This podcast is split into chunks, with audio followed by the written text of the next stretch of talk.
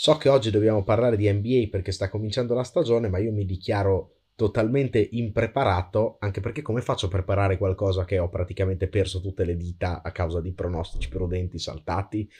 Beh, ma perché spararsi sui piedi? Invece potevi cominciare col vecchio flex che avevi i Warriors alle finals lo scorso anno e dire anche quest'anno farò dei pronostici NBA fantastici, quindi mi perdonerete quelli NFL un po' farlocchi. Eh, effettivamente potrebbe essere interessante. Peccato che non abbia guardato nulla, quindi li sparerò totalmente a caso e magari ci becco totalmente a caso perché sono veramente un grande intenditore di pallacanestro. Però eh, sicuramente di football quest'anno no.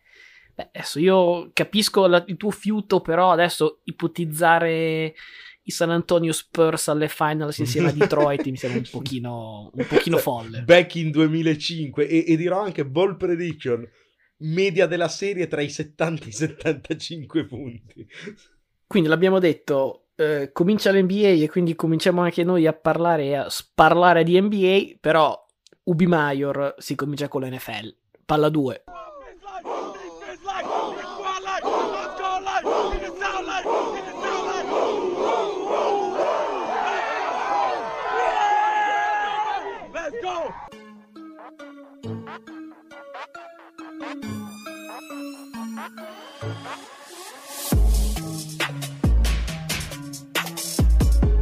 Eccoci pronti allora per questa puntata numero 130 di Palla 2, pronti già per lo sforamento, che ormai non è neanche più sforamento perché è la lunghezza standard. Io sono sempre Luca Bolognesi. E io sono Matteo Venieri. Cominciamo col commento di Week 6 in cui è successo letteralmente di tutto e direi che i pronostici ne sono anche una prova. Eh, prima partita Kansas City Buffalo, vittoria dei Bills in trasferta ad Arrowhead 24 a 20 in quello che è il rematch del famoso Divisional 5 Stelle extra lusso di scorsi playoff.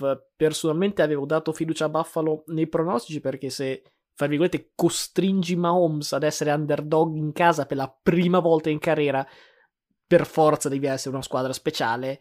E quello che rende i Bills speciali è che sono in grado di superare le avversità perché prima parte di partita in cui due dei primi tre drive arrivano in red zone ma ne escono con zero punti. Aggiungi che Allen per un tempo non ci capisce nulla contro i blitz di Spagnuolo, salvo poi purgarlo sul più bello all out blitz della difesa di Kansas City a 16 secondi dall'intervallo e lì, insomma, bellissima bomba per il vantaggio.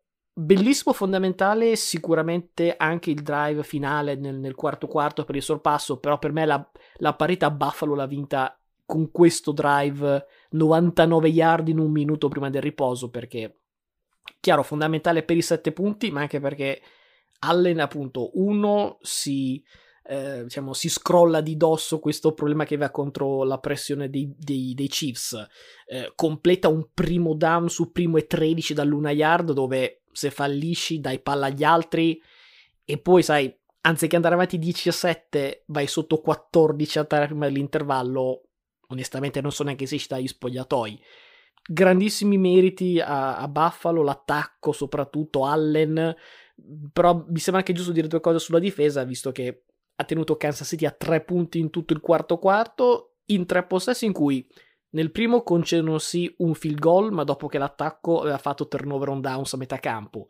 Possesso dopo, three and out con Sacti Miller e l'ultimo intercetto clutch per chiudere i conti. Peraltro, secondo intercetto perché ce n'è anche un altro folle di, di Mahomes primo quarto, diciamo Mahomes non necessariamente in versione MVP.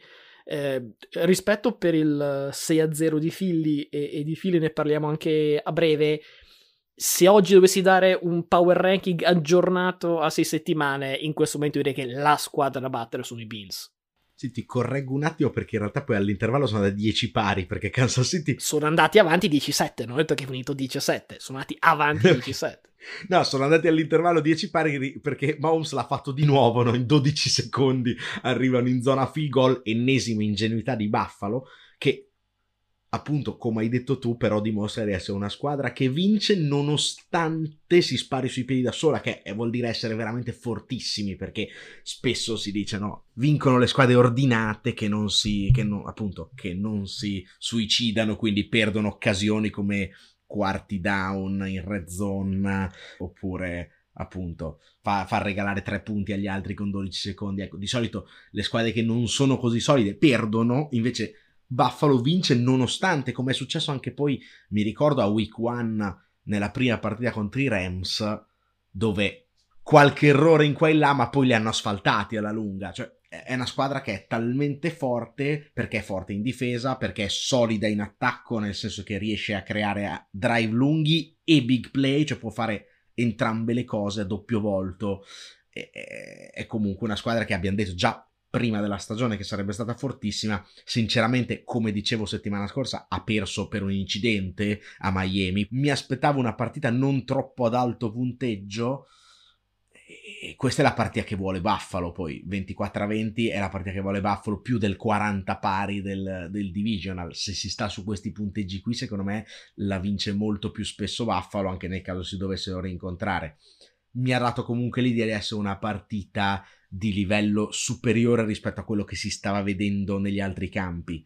Secondo me, per quanto ci sia tantissimo equilibrio quest'anno, mi sembra ci siano due o tre squadre che sono nettamente sopra la media.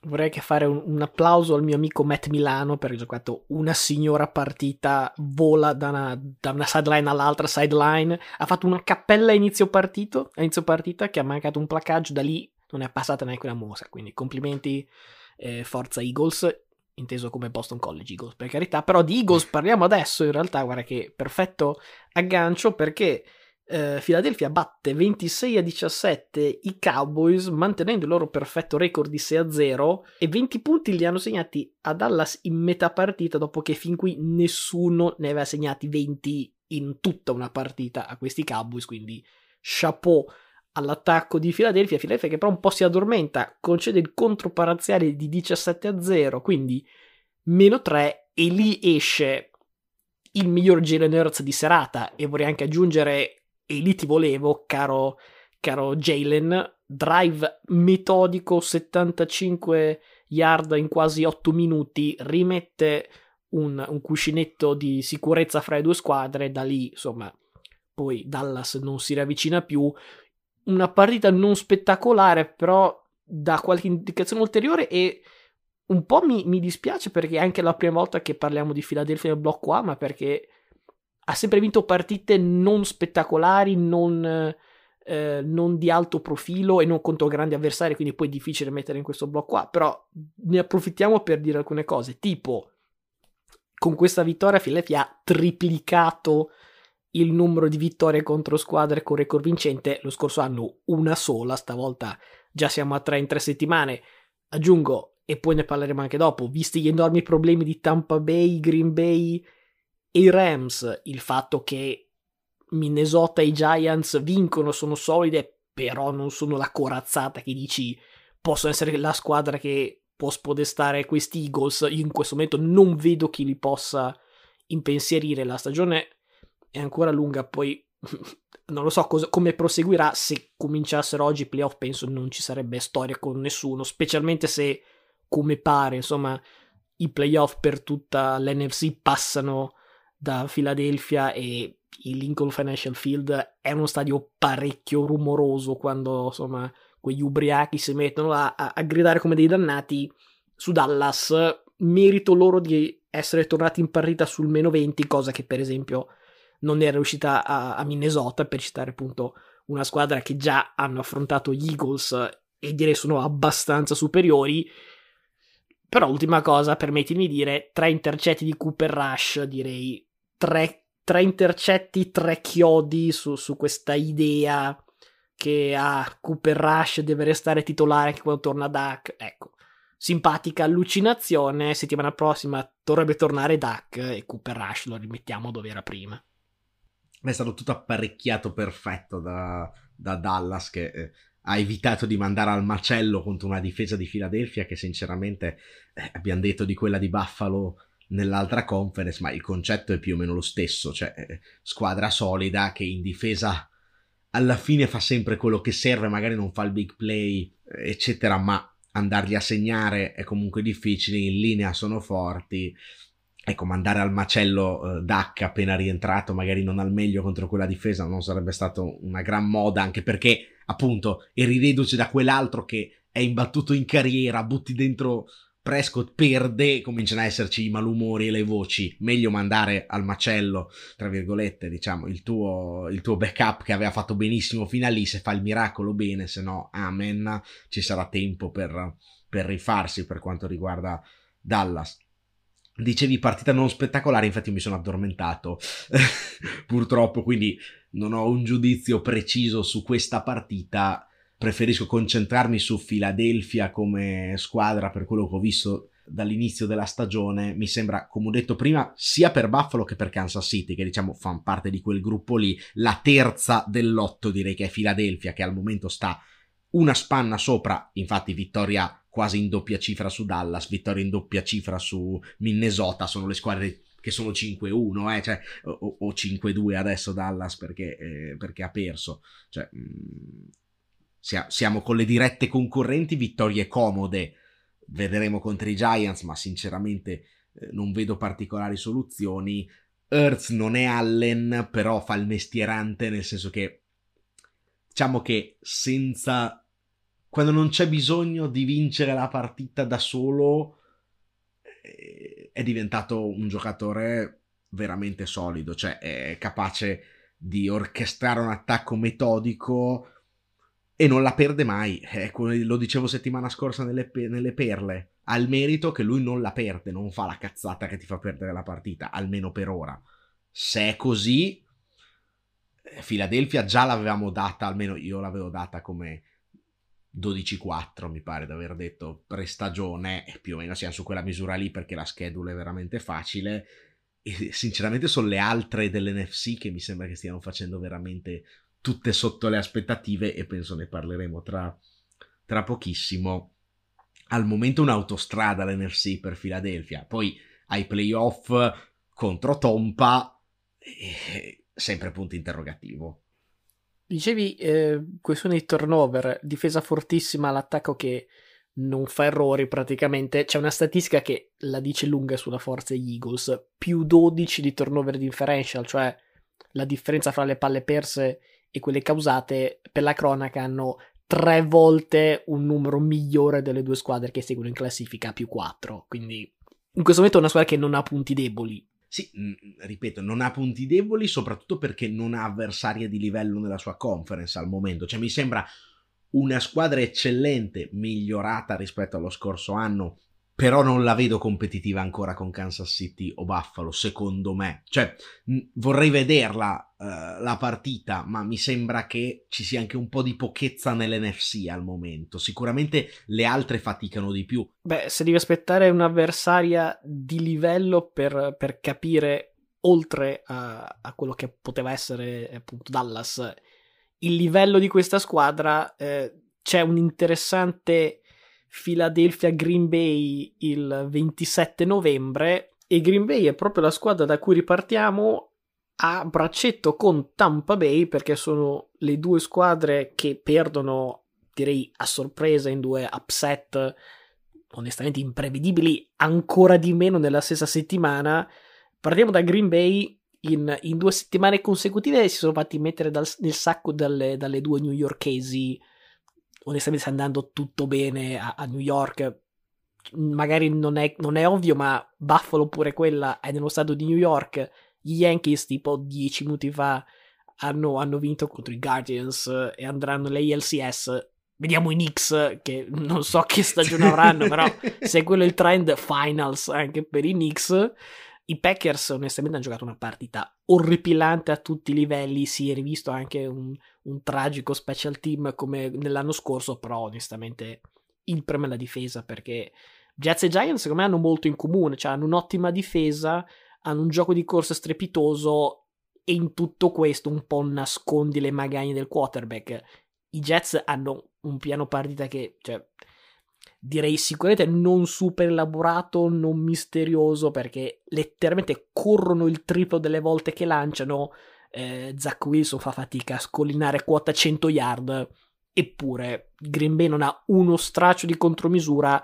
Il duo di, di, di running back Ole e Carter hanno corso avanti e indietro tutta la partita, peraltro riaprendo la classica ferita aperta che vuole la run defense dei, dei, Packers, onestamente piena di buchi come il formaggio che hanno in testa. Hai detto Mostert? No, scusa, hai detto... Eh sì, diciamo che penso che ogni, ogni running back che fa la partita della vita contro la difesa dei Packers richiama un po' quella famosa partita di Mostert. Eh, dopo la sconfitta con i Giants, Jair Alexander aveva detto no, no, non sono nervoso a meno che settimana prossima non perdiamo anche contro i Jets. Che è successo? Non so, secondo te quanto dovrebbero essere nervosi i fan dei Packers adesso? Beh, il nervosismo si è visto a fine partita, è stato stimolato da, da, da Sos Gardner, no? che si è presentato post partita in campo con, uh, con, con, il cappello a forma di fetta di formaggio per prendere in giro i fan di Green Bay. Lazzaro è andato lì, gliel'ha levato, giustamente, ma Vediamo se il karma punirà i Jets per questa cosa. Sicuramente deve essere un segnale di risveglio per Green Bay perché ok i problemi della difesa ma i problemi della difesa sono perché abbiamo detto da inizio stagione è una squadra che fa fatica a scollinare quota 15 punti infatti ne ha segnati 10 fai fatica a scollinare quota 15 punti per vincere bisogna che la difesa tenga gli altri sotto cioè siamo a livelli di Carolina, come della famosa statistica, no? Che non vincono mai quando gli altri segnano più di 17 punti. Cioè, l'inizio di stagione di, di Green Bay è questo. Hanno vinto con Tampa lo sconto diretto tenendo gli altri sotto, non perché hanno segnato più di 20 punti. È una squadra che non riesce a segnare. È vero, aveva la difesa forte e dicevi si fonda sulla difesa forte, ma cioè, hai sempre Rodgers comunque, cioè ti aspetti di poter vincere una partita con i Jets a quota 23-24 punti, cioè ok, finita 27, questa è una partita che magari dieci anni fa, no, famoso, famose partite in cui Rodgers andava sotto 17-0, poi furiosa rimonta e la vinceva 28-27. Bollito? No, non lo diciamo. Eh, Rodgers non so esattamente quanto sia bollito, so solo che ha un QBR fin qui che è circa la metà di quello dello scorso anno siamo a 38 e mezzo, siamo ben oltre il peggiore in carriera, siamo veramente ai bassi fondi anche dell'NFL di quest'anno. Chi non è messo molto meglio è Brady a 52 e 1, che è un po' più alto, ma anche per lui è il peggiore della carriera.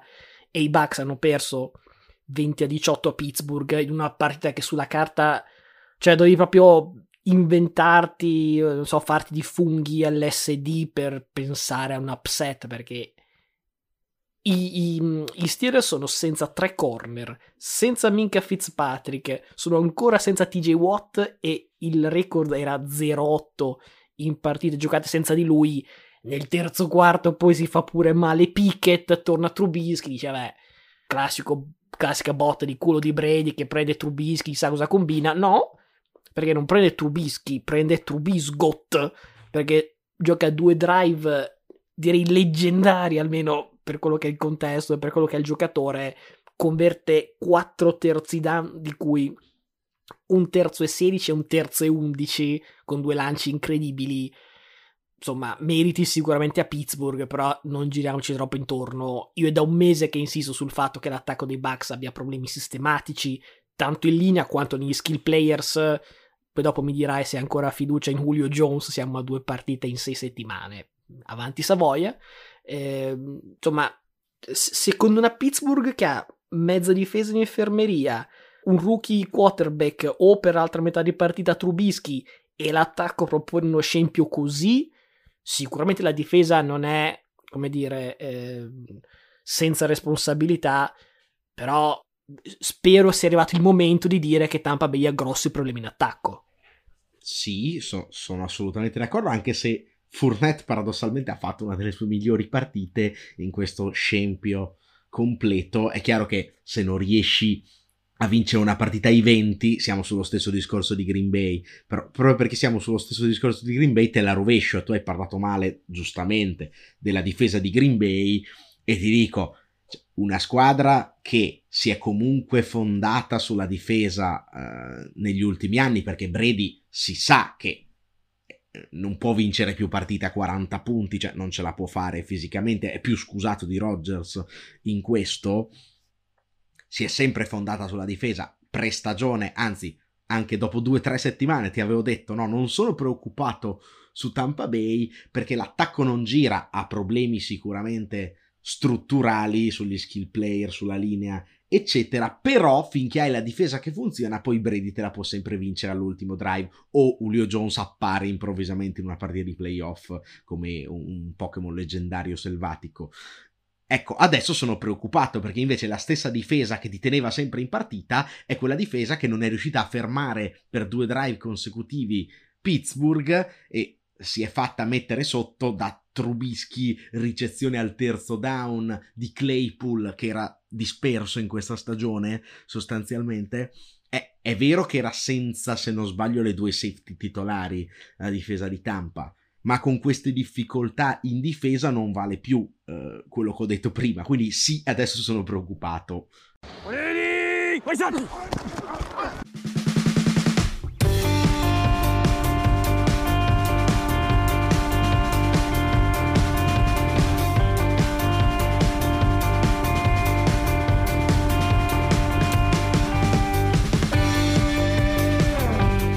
Siamo arrivati al momento delle perle. Siccome c'erano quattro squadre in bye, immagino che in due minuti ce la caviamo. Eh, hai detto 20 minuti? Vabbè. Eh, abbiamo chiuso il primo segmento parlando di due upset. Il problema è che ce ne sarebbero stati altrettanti e altrettanto gustosi, o meglio, poco gustosi per i nostri pronostici, visto che io ne ho beccati solo 5 su 14, minimo storico del podcast, tra parentesi. Molto gustosa, però, è la quinta vittoria in sei partite dei miei Giants, invece anche perché contro Baltimore le possibilità erano davvero minime, soprattutto con i Ravens avanti 20-10 nel quarto quarto. Ma attenzione, come erano arrivate le altre due sconfitte dei Corvi in questa stagione? Rimonta subita da Buffalo da 23 e da Miami da 35-14 addirittura. Allora, che succede? New York accorcia le distanze, intercetto sulla Mar, sorpasso col solito Saquon, poi il rookie Tibodo all'esordio realizza il suo primo obiettivo stagionale aveva dichiarato chi è il QB che vorresti saccare di più nell'NFL? Risposta Lamar, ecco, sec più fumble, pallone ricoperto dai Giants, Saquon potrebbe rendere il parziale anche più ampio, ma in barba ai suoi fantallenatori si inginocchia sull'una yarda per far scadere il tempo. Direi che questo è un po' gli highlights dei Giants di quest'anno, cioè un gruppo di giocatori, qualcuno con più, qualcuno con meno talento, ma con la capacità di fare tutti, senza guardare alle proprie statistiche personali, quello che serve per vincere la partita. E Saquon che si inginocchia sull'una yarda, mentre per esempio Chubb aveva segnato e poi aveva perso contro i Jets.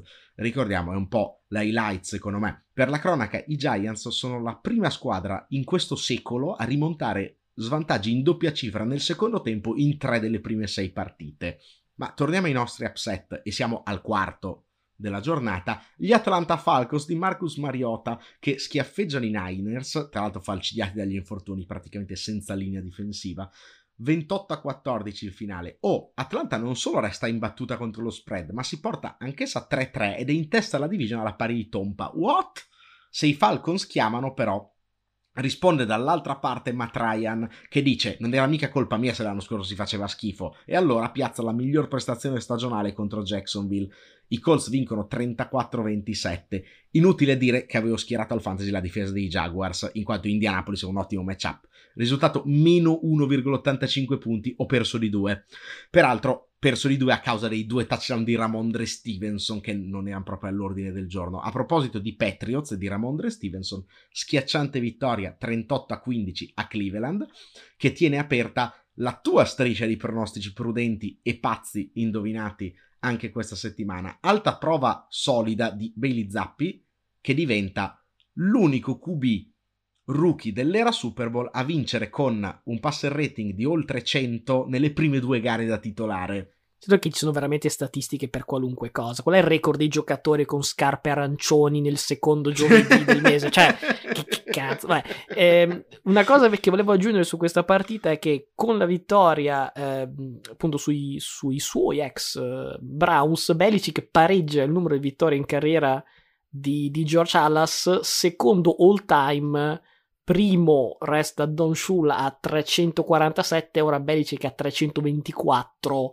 È un po' duro raggiungerlo perché non so quanto sia lungo, quanto sarà lunga da, da qui in avanti la carriera di Belichick e soprattutto senza Brady è un po' difficile fare 13-14 vittorie all'anno, però insomma, secondo all time, non che servisse questo traguardo per, per insomma, riconoscere la grandezza di Belichick, però insomma, peraltro 324 partite, com'era la statistica dei coach dei Jaguars che erano tipo se ne vinci 3 sei già tipo a podio, ecco, non la stessa, non è lo stesso sport secondo me. Selezione del prime time che resta discutibile a parte quella del giovedì perché a lunedì arriva la quarta, la quarta uscita in prime time dei Broncos di Russell Wilson. Primo tempo vintage di Rassello, poi si torna coi piedi per terra e i Chargers di Herbert per la cronaca ennesima flag Rotling the Passer di Chubb su Herbert tra, tra lo schifo e la vergogna Comunque i Chargers vincono 19-16 al supplementare e creano secondo me un bel solco nella division perché Kansas City e Chargers da una parte, Denver e Las Vegas male. Ma vabbè, stendiamo un velo pietoso e andiamo oltre perché c'è grande equilibrio invece nell'NFC West dove le squadre in vetta, sempre 3-3 perché ce ne sono una marea nell'NFL, sono 3 appunto. San Francisco, di cui abbiamo detto prima, upsettata, ra- viene raggiunta infatti dai Rams, vittoriosi 24-10 sui sempre più derelitti Panthers, tra l'altro a segno solo con la difesa in questa partita, ma vabbè, e da Seattle vincente 19-9 su Arizona con un Murray definirei indecoroso. Fortuna che i Cardinals da settimana prossima recuperano Hopkins almeno ma hanno perso Hollywood Brown, attenzione che si è fratturato il piede. Arrivano quindi rinforzi via trade, perché nell'altra partita che ho appena citato, che era Rams Carolina, Robbie Anderson praticamente fa un Antonio Brownata e si fa cacciare dal campo dall'interim head coach. Poi si fa cacciare proprio dalla squadra perché viene scambiato proprio ai Cardinals, proprio lunedì mattina, neanche scende dall'aereo. Fossi loro glielo manderei direttamente a piedi a Phoenix a parte che Hollywood Brown è il terzo giocatore che mi si rompe in tre settimane, quindi io, io ringrazio.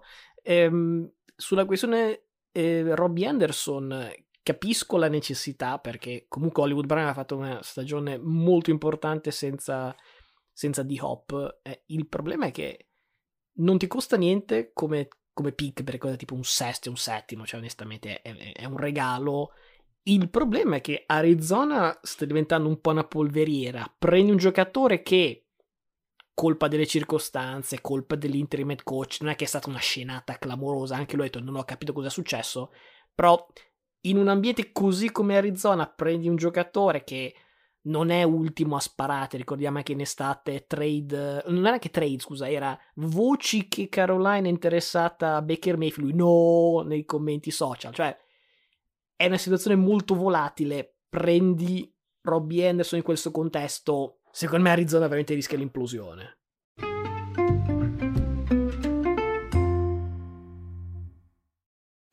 Personal foul, unnecessary roughness.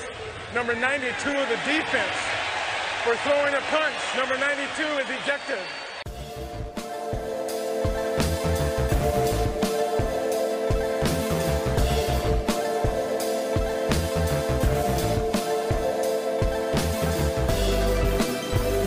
Momento dei pronostici per una volta faccio andare prima te perché io sono ancora qua a cercare di capire chi voglio scegliere per mantenere la mia striscia di imbattibilità e quindi prego. Sì, vado io che sono già caldo con la voce, con le perle, anche perché stiamo ovviamente sforando male, ma questo si sapeva, pronostico prudente per quanto mi riguarda, Tampa Bay che gioca at Carolina, cioè peggiora ancora l'avversaria cioè, contro la peggiore squadra dell'NFL ce la faranno a ripigliarsi, no? E non dico altro. Pronostico pazzo, c'è secondo me l'imbarazzo della scelta, nel senso che qui sono veramente pazzi perché non parliamo di handicap da meno 3 come spesso abbiamo fatto in queste settimane perché le partite erano molto equilibrate, quindi anche prendendo le sfavorite, prendevi sfavorite di 3 due, due punti e mezzo, tre, quattro punti. Voglio fare proprio il pazzo scatenato perché c'è una squadra che secondo me sta giocando molto bene in questo avvio ed è Atlanta, che nessuno si aspettava, 3-3. Sinceramente per me dovevano essere 0-6 a pensarla prestagione, giocano a Cincinnati che è anch'essa 3-3 ma secondo me ha scricchiolato in almeno due delle tre vittorie, ha dovuto rimontare con New Orleans per esempio, l'handicap è di 6 punti, io così voglio fare il pazzo scatenato e mi prendo Atlanta a Cincinnati. Il mio pronostico prudente ad oggi sta con Baltimore in casa contro i Browns. Chiaramente ci sarebbe lì quella Green Bay che gioca a Washington, però si sa mai che Taylor Heineke faccia la sua partita vintage. veramente i, i, non so se si può dire che i Packers scavano ulteriormente perché sono già a, al, al, nucleo del pianeta Terra, però magari vanno ancora più sotto. Pronostico folle è quello che tipo tre giorni fa sarebbe stato il mio prudente, quindi questo per capire come siamo messi.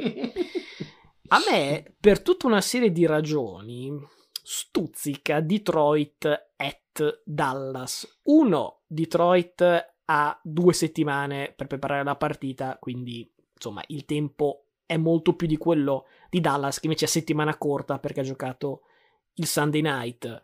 In più Detroit dovrebbe ritrovare Swift e Amon Ra e vari acciacchi, comunque in due settimane si spera che siano tornati, insomma, non dico sani al 100%, ma insomma migliorati i punti salute in più Dallas dovrebbe fare il cambio della guardia per far tornare Prescott e comunque è un giocatore che è da sei settimane che non gioca, è da tipo cinque e mezzo che non può neanche prendere una palla in mano, quindi ci può stare che qualcosa di strano succeda e mi piace questa Detroit.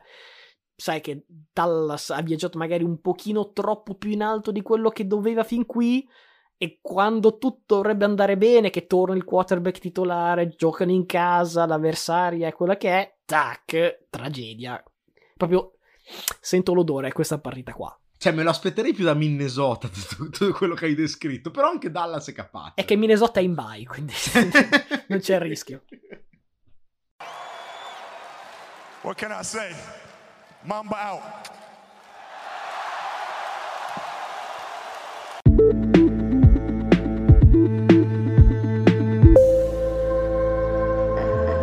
Pensavate che ci fossimo dimenticati del sondaggio, ma invece non ce lo siamo dimenticati, l'abbiamo solo posposto perché così ci trasferiamo direttamente in NBA questa settimana. Non vi chiediamo nulla di NFL perché comincia la stagione NBA, allora quale miglior palcoscenico per sparare il proprio pronostico casuale e quindi diteci secondo voi chi vincerà il titolo NBA Ricordate che trovate il sondaggio come sempre facendo swipe up su Spotify e su Instagram sulla nostra pagina palla a due podcast con gli underscore al posto degli spazi. Seguiteci perché poi ogni tanto esce anche qualche meme simpatico. Oppure esce la mia flexata sul fatto che più di un anno fa avevo proposto Westbrook sesto uomo e i Lakers stanno per proporlo in questa stagione i Lakers dovrebbero proporre Westbrook sesto uomo di un'altra squadra e, e magari si comincia anche a ragionare quest'anno.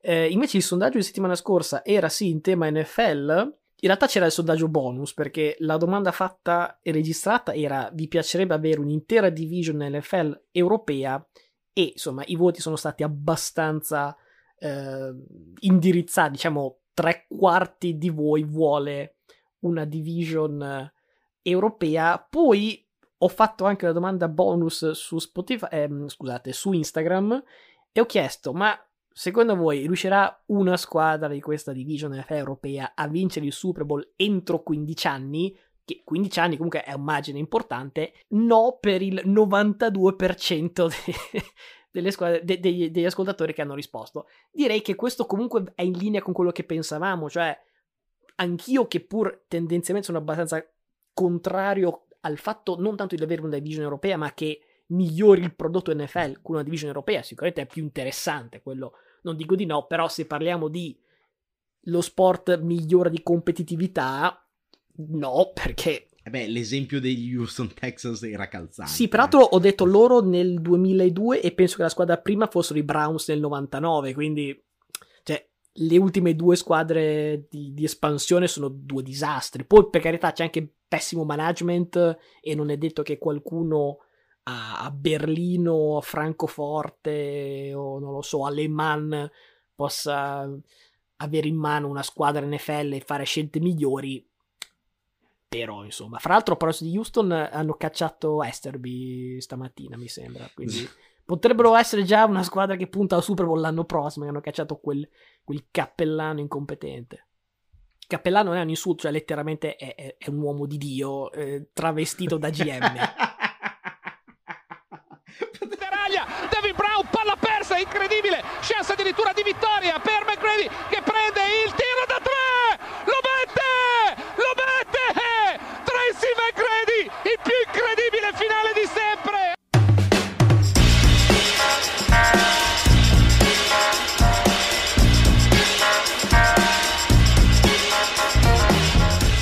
finalmente arrivato il momento di presentare la stagione NBA 2022-2023. Ci sono un milione di temi, quindi per cominciare. Aspetta, aspetta, aspetta, aspetta, aspetta. Stiamo sforando malamente, quindi cosa posso fare? Settimana scorsa tu hai raccontato l'off season in un minuto.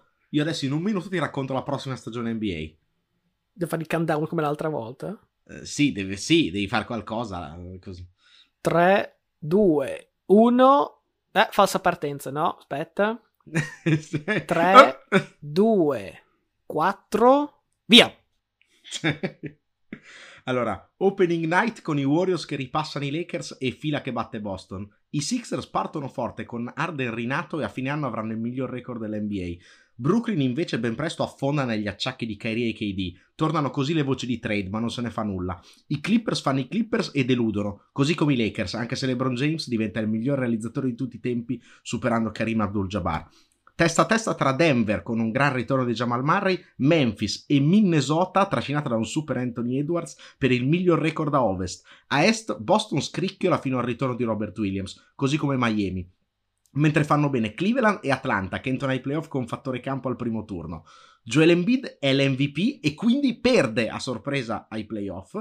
Milwaukee invece entra da sfavorita e vince l'Est. In finale trova Denver che conferma il seed numero 1 vincendo a Ovest sempre a gara 7 nei playoff. Giannis è però inarrestabile in finale e porta in Wisconsin secondo anello e secondo Finals MVP. Hai fatto letteralmente un minuto e 00. Questo penso che sia uno. Segna per il post su Instagram perché, ragazzi. Non succederà mai più, temo.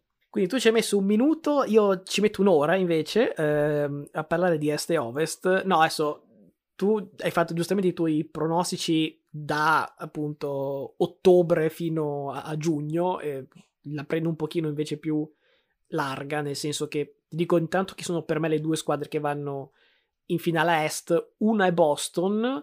Sono onestamente curioso di capire che Boston sarà con appunto l'interim head coach, se c'è qualche insomma nuvola, nuvola grigia ancora sull'ambiente dopo la sospensione di Udoka. È interessante capire anche come si aggiusterà perché non hanno fatto clamorosi movimenti in estate, però sarebbe arrivato Brogdon per fare il play, vedo che eh, gioca però ancora smart play titolare, Brogdon sesto uomo, non so se si parla di ambientamento, continuità con smart, però onestamente pensavo di vedere Brogdon titolare, però onestamente ci sta, insomma la squadra che ha fatto le finals, magari vediamo se è il caso di mettere Brogdon o no. Sicuramente se ci fosse anche il Gallo, se ci fosse anche Udoka, se non si fosse operato Time Lord, li metterei anche alle finals. Dico che arrivano a giocarci ai finali, a giocarsi le finali est, ma non arrivare alle finals. Alle finals metto anch'io Milwaukee. L'anno scorso hanno perso gara 7 contro Boston senza Middleton.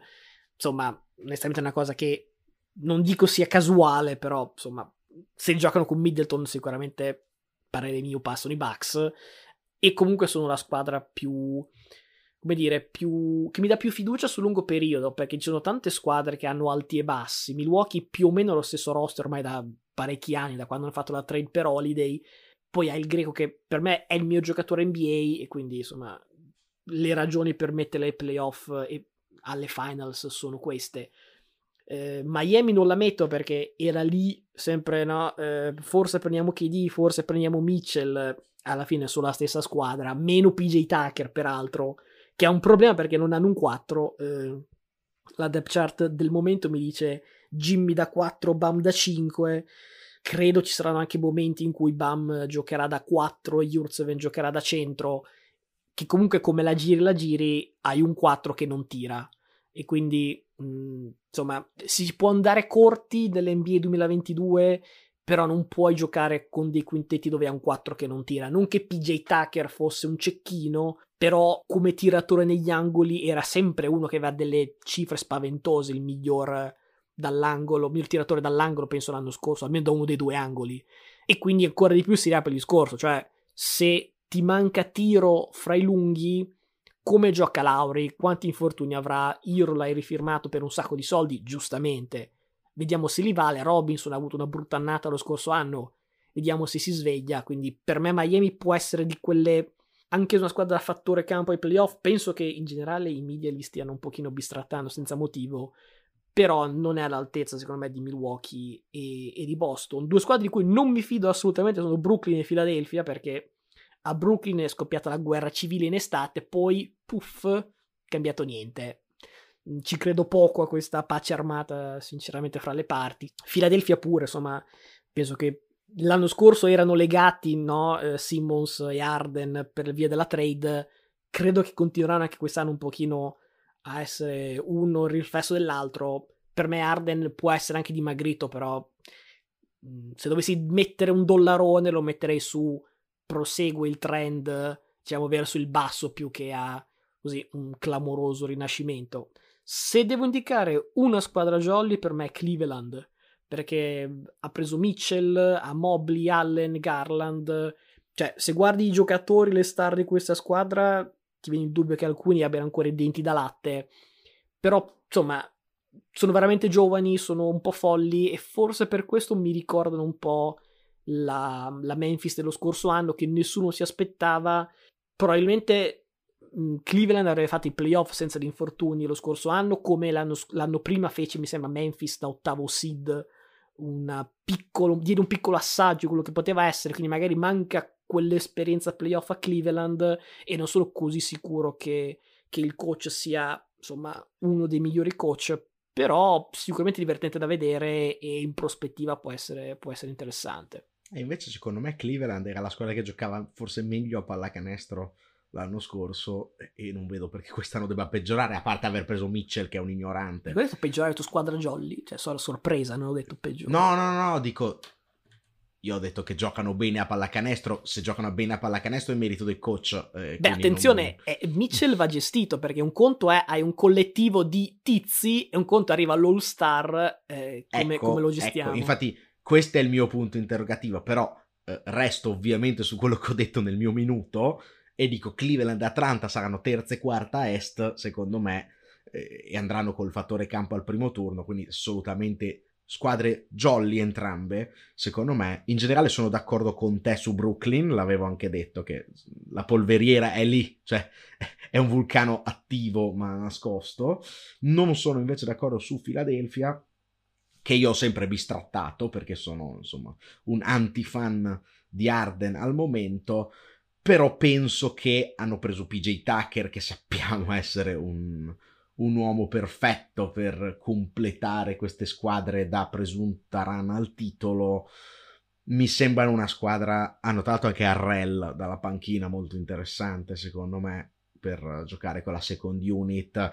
Maxi avrà un, un anno in più di esperienza, Arden magari un po' più in forma, un po' più inserito con i compagni, come detto secondo me partiranno forte, Arden partirà bene, poi c'è da vedere che non sbagli le partite decisive ai playoff. Per questo dico seed numero uno per loro e Embiid MVP a fine anno, che è un po' il loro giocatore caratteristico. Secondo me sono la vera squadra che può fare un po' il salto di qualità in un Est che è un pelo equilibrato verso il basso per i problemi di Boston, per i problemi di Miami, eccetera. Per i problemi che avrà Milwaukee comunque, che parte senza Middleton, avrà dei problemi in stagione. Secondo me, io se devo spararla, dico entrano quinti, escono dall'est.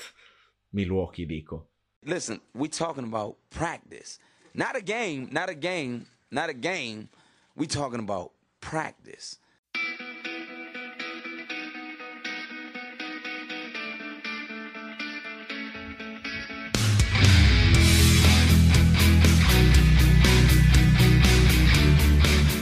A ovest per me Golden State, forse in tutta la Lega, resta la squadra da battere. Alla fine Steph Curry ha, fra virgolette, rotto la, la maledizione del Finals MVP.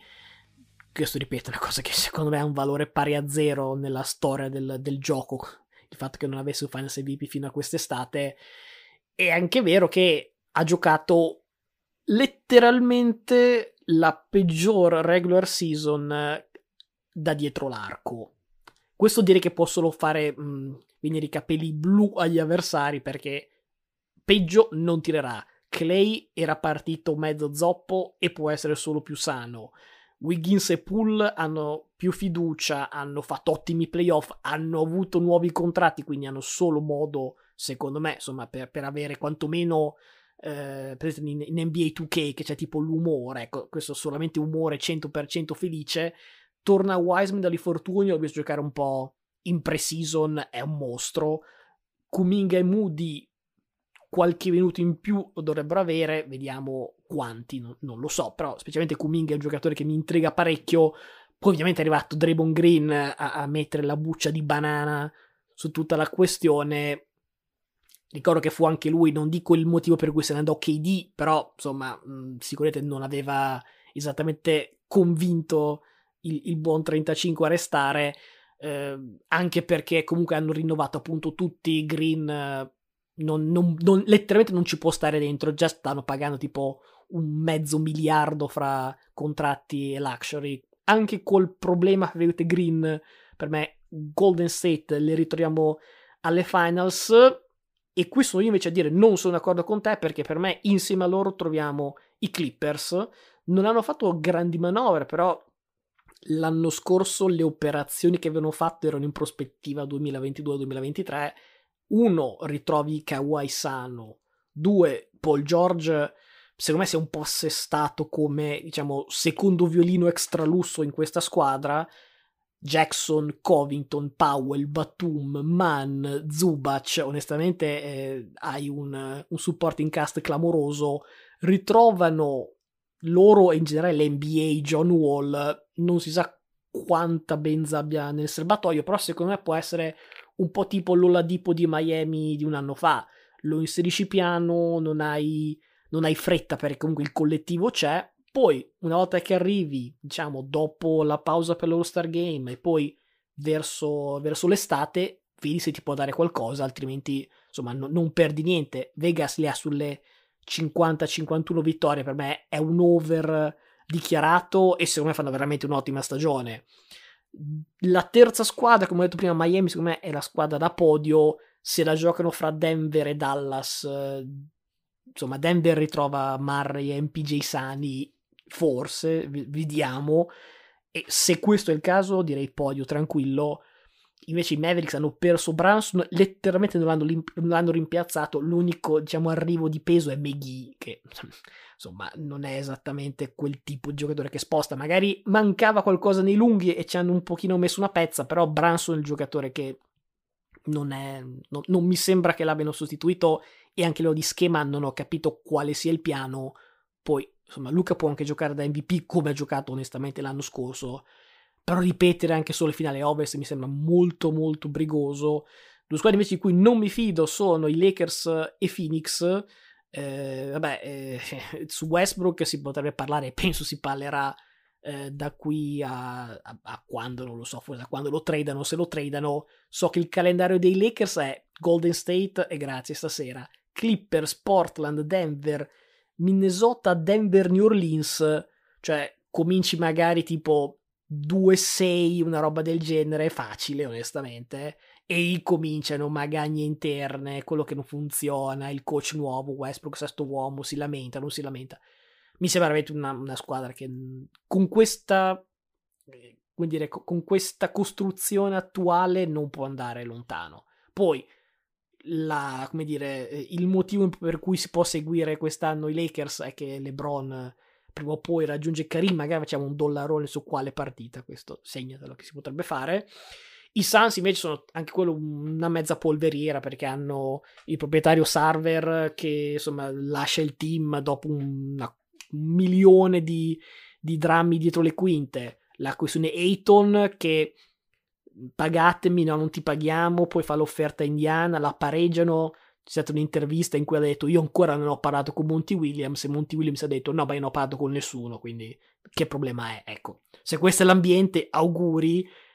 A inizio stagione, come qualche volta fa, hanno preso una scoppola dagli Adelaide 36ers, di cui non dico che è un'indicazione di niente, però secondo me il, l'apice l'hanno toccato un paio di stagioni fa e da qui si fa solo in giù. Chi invece va in su per me è Minnesota, eh, se non altro perché Anthony Edwards, anche solo guardare gli highlight su YouTube della notte prima è, è, è un must.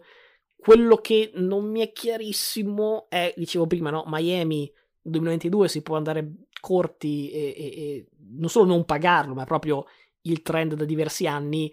Ecco, il fatto che Minnesota abbia detto no, due centri, eh, Towns e Gobert, hanno speso talmente tanto per lui che non è anche che puoi dire tipo non lo so, la squadra X che fa la trade per un giocatore in scadenza, tipo Arden, magari no? Arden aveva la player option, dici vediamo come va mezza stagione, se va bene eh, lo possiamo rifirmare, se va male, insomma, finisce lì. Ecco, considerando quanto costa Gobert e quanto è costato in termini di scelte, cioè è meglio che vada bene perché se va male è un male che va avanti per non so quanti anni posto che qui c'è molto più da dire perché eh, Celeste è abbastanza Royal Rumble e non ho citato bonus dei bonus, potrebbe far bene Orlando, che ha tantissimi giovani interessanti.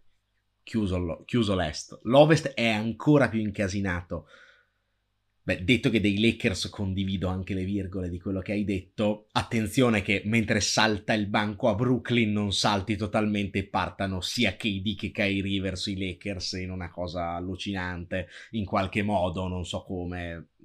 Che se non succede questo, i Lakers li vedo fuori. I Clippers, è vero tutto quello che hai detto, però io ho tanta paura di tanti giocatori che vengono da problemi fisici e non saltuare, cioè non è un infortunio di KD che torna dall'infortunio grave, ha avuto quello e basta.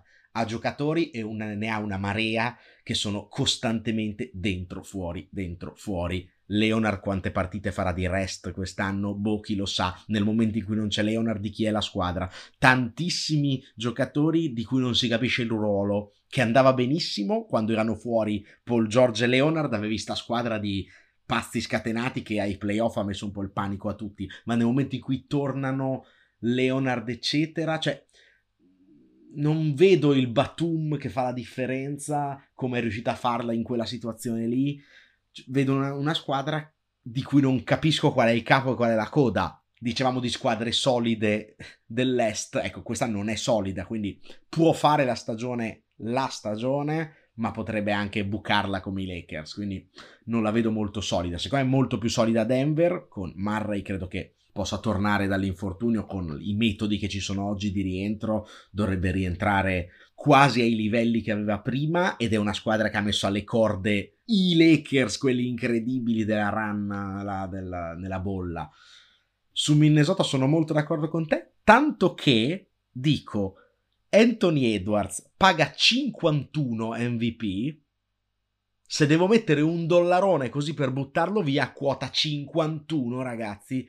Embiid paga 6 per capirci. Secondo me lo vincerà Embiid, però 51 è un, quella follia che farei. Perché secondo me Minnesota se ingrana e l'idea, l'ho già spiegata in tanti podcast fa, l'idea di giocare con due lunghi, se è fatta in maniera consapevole, cioè ci faccio un gioco attorno, lo ha dimostrato Cleveland l'anno scorso, è più che fattibile. Secondo me sono molto pericolosi e se la giocheranno fino alla fine, sono molto lunghi, una squadra che già l'anno scorso ha fatto molto bene, che inserisce qualche pezzo per fare la differenza, quindi Denver, Memphis e Minnesota sono un po' le tre schegge impazzite, per quello le ho, ho detto testa a testa tra queste tre per chi arriva prima, perché magari sono quelle che in stagione regolare possono fare meglio anche un po' con il cuore dico Denver alle finals perché sinceramente penso che sia un gruppo che si merita prima o poi di arrivare lì. Gli deve ovviamente anche girare bene. Speriamo che sia quell'anno